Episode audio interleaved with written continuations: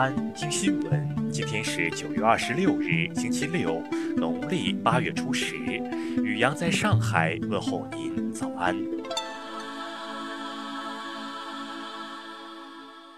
先来关注头条新闻。当地时间二十三日，美国国务卿蓬佩奥在接受《纽约邮报》采访时表示，美国驻纽约总领馆已成为中国政府在美进行间谍活动的主要中心，未来可能会有更多中国外交官和特工被捕。蓬佩奥表示，中国驻纽约总领馆工作人员从事的活动超过了正常外交的界限，变得更像是间谍在做的事情。蓬佩奥此番讲话是针对此前被捕的一名纽约警察。二十一日，美国官方声称，纽约当地一名藏族警察因涉嫌为中国从事间谍活动被起诉，他被指控向中方非法提供信息。针对蓬佩奥的上述言论，中国驻纽约总领馆发言人二十五日回复《纽约邮报》称，美方相关指控完全是造谣污蔑之词。发言人表示，中国驻纽约总领馆一贯遵守国际法和中美双边相关协议，始终致力于促进中美各界相互了解和各领域友好合作，根本不存在所谓间谍活动。外交部发言人汪文斌同日也指出，美方的有关指控纯属捏造。汪文斌强调，中国驻美外交领事机构及人员一贯遵守相关外交公约，并说中方将根据形势发展做出必要的反应。再来关注国内新闻，科技部社会发展科技司司长吴远斌昨天透露，目前我国有四个新冠病毒疫苗已进入三期临床试验，进展顺利。农业农村部发布通知明确，百草枯母药生产企业生产的百草枯产品只能用于出口，不得在境内销售。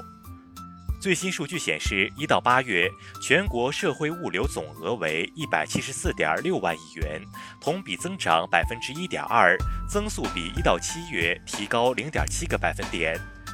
截至三月三十一日，第一季度全国旅行社总数为三万九千一百八十七家，完成第一季度报表填报的为三万零五百四十家，占总数的百分之七十七点九三。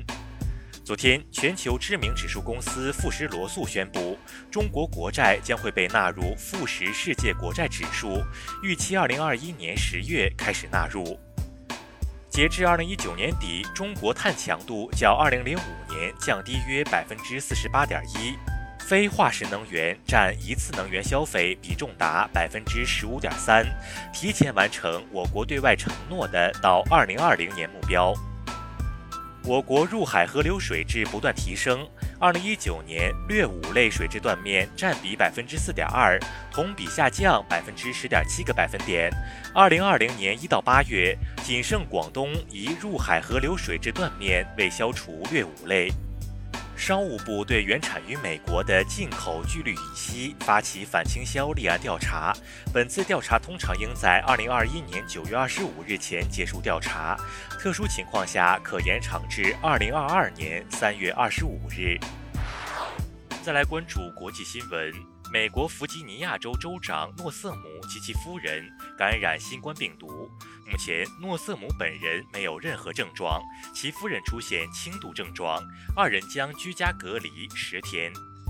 以色列国防军二十五日宣布，已成功进行一项新型导弹系统试验，新系统能够更好地应对高级威胁，将确保以色列继续保持海军优势。二十五日，阿根廷社会发展部部长丹尼尔·阿罗约称，其新冠病毒检测结果呈阳性，目前症状轻微，将采取远程办公的方式继续工作。美国国土安全部提议对国际学生、交流访问者及境外媒体人员的签证进行修改，新规定要求对上述三类人员设置固定逗留期，最长停留期不超过四年。韩国情报官员二十五日表示，二十一日在韩国西部海域失踪后遭朝军射杀的韩国公务员 A 某系弃韩投朝，并称情报部门已经掌握可靠证据，但 A 某的同事却对此说法表示怀疑。美联储主席鲍威尔近日表示，美联储正寻找让美国平均通胀达到 百分之二点零， 设定 百分之二点零 的平均通胀目标，将为美联储提供更多降息空间。缅甸交通运输部二十四日再次延长国际航班限制令，限制国际客运航班入境，至十月三十一日结束。印度著名核科学家、印度原子能委员会前主席塞哈尔巴苏二十四日因新冠肺炎去世，终年六十八岁。据悉，巴苏生前患有肾病。再来关注社会民生新闻。近日，安徽阜阳一小孩在广场玩脚踏车时撞到一名女子，随后遭女子及其丈夫掌掴。孩子母亲称，掌掴夫妇均为教师。昨天，当地教育局称，警方调查后将处理。四川巴中有网友爆料称，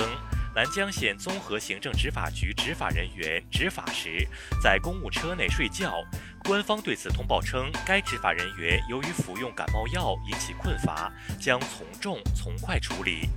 近日，网曝甘肃敦煌陷阱厕所一事受到社会各界广泛关注。